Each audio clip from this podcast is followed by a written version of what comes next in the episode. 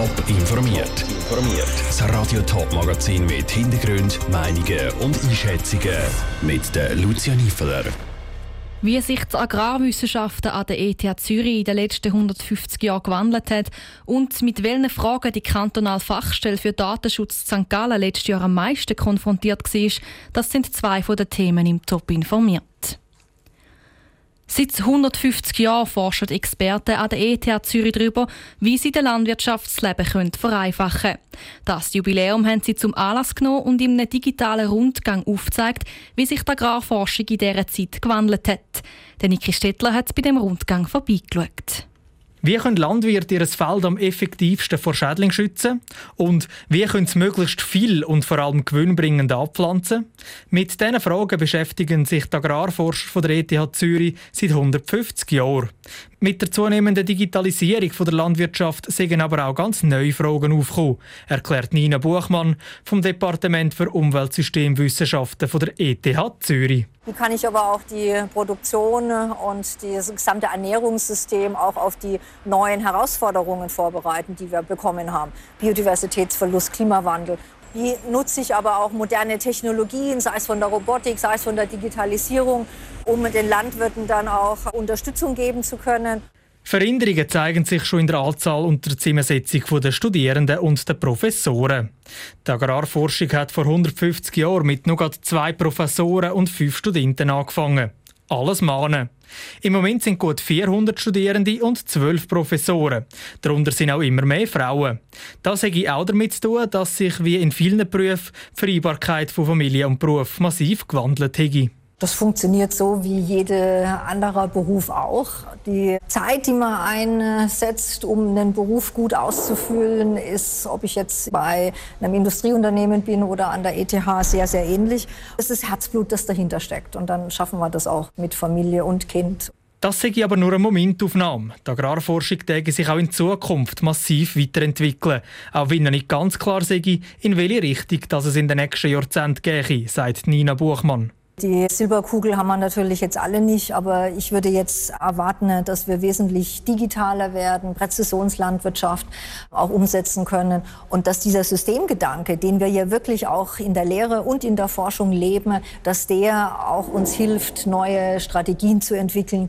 Die Leiterin vom Departement für Umweltsystemwissenschaften Nina Buchmann im Beitrag von Niki Stettler. Anlässlich von dem digitalen Rundgang durch die Agrarforschungsstelle der ETH hat sich auch der Bundespräsident Guy Parmelin geäussert. Er hat unter anderem betont, wie wichtig dass eine moderne Landwirtschaft für die Schweiz ist. Die Corona-Pandemie ist letzten Frühling auf einen Tag gekommen und hat das Leben von uns allen auf den Kopf gestellt. In kürzester Zeit mussten Schulen und Firmen müssen auf Homeschooling und Homeoffice umstellen. Das hat auch Fragen bezüglich dem Datenschutz aufgeworfen. Im Kanton St. Gallen sind die bei der Fachstelle für Datenschutz gelandet. Sie haben dann im letzten Jahr viel mehr zu tun als sonst. Stefanie Kohlberg hat nachgefragt, welche Themen die Fachstelle am meisten auf der abgehalten haben. Aktenberge, wo sich die stapeln und das Schulheft, wo vom Online-Unterricht abgelöst worden ist. Auf einen Schlag hätte alles müssen umgestellt werden. Dass es so schnell hat müssen gehen, darunter hat auch der Datenschutz gelitten.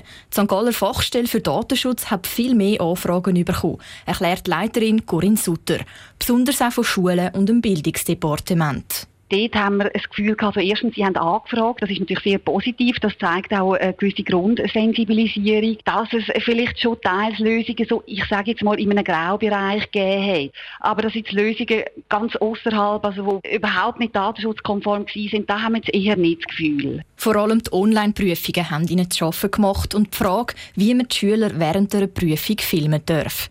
In der Arbeitswelt haben sich ganz andere Fragen gestellt beispielsweise, dass man nicht ein eigenes Gerät braucht. Das ist natürlich ein grosses Thema gewesen, dass man es nur dort abspeichert, wo man es auch darf, äh, vom öffentlichen Organ her. Dann ist natürlich dort, das ist nicht digital, papierig, dass man auch das Zeug nicht einfach daheim rumliegen lässt, weil es sind ja dort wirklich alle daheim gewesen. Der Bildschirm sperren, das sind so ein Themen. Im Gesamten zieht Corinne Sutter aber eine positive Bilanz. Wenn man all die Umstände anschaut, sind die Lösungen akzeptabel.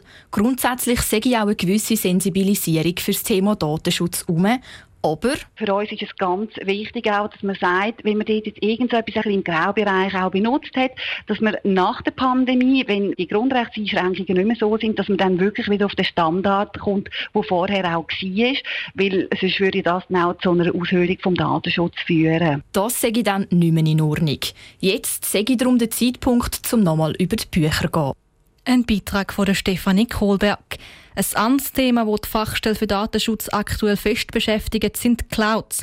Immer mehr brauchen auch öffentliche Einrichtungen Clouds als Speicherplatz. Dort müsse aber ganz genau angeschaut werden, dass die Daten wirklich sicher sind, gerade wenn es um Personendaten geht. Die Stadt Arbon wagt sich auf neues Terrain, und zwar auf Digitales. Ab sofort ist die Stadt am Bodensee auf Instagram, YouTube und Facebook zu finden was die Stadt damit will erreichen und was andere Städte für Tipps haben, im Beitrag von der Selin Greising. Die Mission der Stadt Arbon ist klar. Sie wollen mit ihrem Social-Media-Auftritt näher an der Bevölkerung sein. Sie haben alle grösseren Plattformen abdeckt. YouTube, Facebook und Instagram. Auf dem ersten Post ist auf allen Kanälen der Stadtpräsident Dominik Dietzi. Er richtet sich mit einer kurzen Ansprache direkt an die Arbonerinnen und Arboner. Ja, grüezi miteinander. Mein Name ist Dominik Dietz. Ich bin der Anwohner Stadtpräsident. Freut mich wirklich sehr, dass wir heute mit unserem neuen Social Media Auftritt auf Sendung gehen. Aber jetzt sind Sie dran.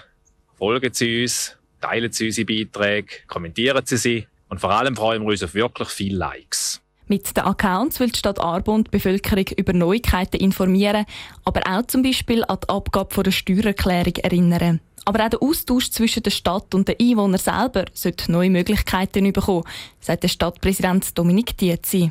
Ja, auf alle Fälle, oder? dass wir wirklich auch Rückmeldungen bekommen, oder Feedbacks, Ideen. Also es soll nicht nur von uns quasi äh, Kommunikation Richtung Bevölkerung sein, um einfach überbringen, was wir gerne überbringen würden, sondern dass wir durchaus eben auch Resonanz haben, Rückmeldungen und da unsere Schlüsse ziehen können. Vor der Stadt Arbon haben schon viele andere Städte den Schritt in die sozialen Medien gewagt. Zum Beispiel die Stadt Frauenfeld.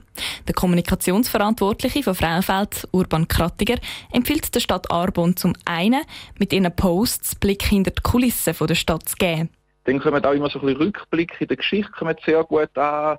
Gerade bei, bei älteren Leuten, wenn sie sehen, ah ja genau, das war mein Quartier, wo ich früher aufgewachsen bin, in das Schulhaus bin ich gegangen wenn man so ein eine emotionale Bindung eigentlich kann schaffen. Das kommt immer sehr gut an. Auch Posts mit direkten Ansprachen in Videoform sind bis jetzt immer sehr gut angekommen, sagt der Urban Krattiger. Die Stadt Arbon hat in dem Fall bis jetzt mit ihrer Videoansprache von Dominik Dietzi alles richtig gemacht. Der Beitrag von der Selin Greising. Follower-technisch hat die Stadt Arbon noch einiges zu tun. Auf Instagram hat sie bis jetzt knapp 200 Follower. Die Stadt Frauenfeld hat schon über 1700. Die Nase vorne hat im Radio-Top-Sendegebiet klar die Stadt St. Gallen mit fast 8000 Instagram-Follower. Top informiert, auch als Podcast. Mehr Informationen gibt's auf toponline.ch.